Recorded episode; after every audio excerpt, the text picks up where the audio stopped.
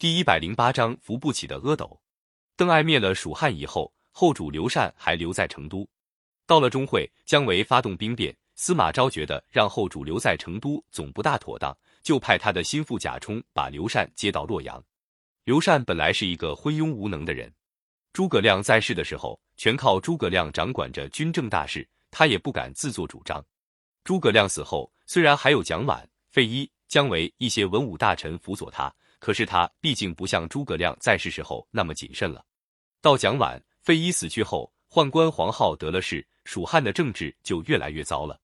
到了蜀汉灭亡，姜维被杀，大臣们死的死了，走的走了，随同他一起到洛阳去的，只有地位比较低的官员和郑和、刘通两个人。刘禅不懂事，不知道怎样跟人打交道，一举一动全靠何正指点。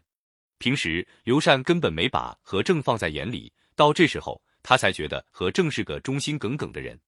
刘禅到了洛阳，司马昭用魏元帝的名义封他为安乐公，还把他的子孙和原来蜀汉的大臣五十多人封了侯。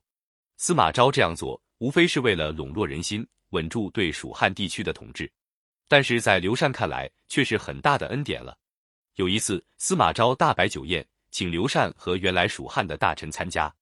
宴会中间，还特地叫了一班歌女演出蜀地的歌舞。一些蜀汉的大臣看了这些歌舞，想起了亡国的痛苦，伤心的差点掉下眼泪。只有刘禅咧开嘴，看得挺有劲，就像在他自己的宫里一样。司马昭观察了他的神情，宴会后对贾充说：“刘禅这个人没有心肝，到了这步田地，即使诸葛亮活到现在，恐怕也没法使蜀汉维持下去，何况是姜维呢？”过了几天，司马昭在接见刘禅的时候，问刘禅说：“你还想念蜀地吗？”刘禅乐呵呵的回答说。这儿挺快活，我不想念蜀地了。何正在旁边听了，觉得太不像话。回到刘禅的府里，何正说：“您不该这样回答晋王。”刘禅说：“依你的意思，该怎么说呢？”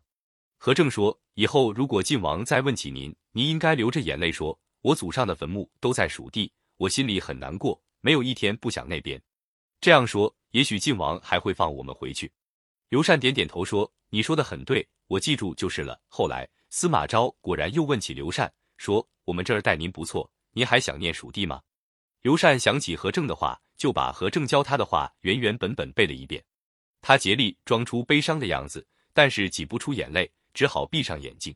司马昭看了他这个模样，心里早明白了一大半，笑着说：“这话好像是何正说的呀。”刘禅吃惊的睁开眼睛，傻里傻气的望着司马昭说：“对对，正是何正教我的。”司马昭不由得笑了，左右侍从也忍不住笑出声来。司马昭这才看清楚，刘禅的确是个糊涂人，不会对自己造成威胁，就没有想杀害他。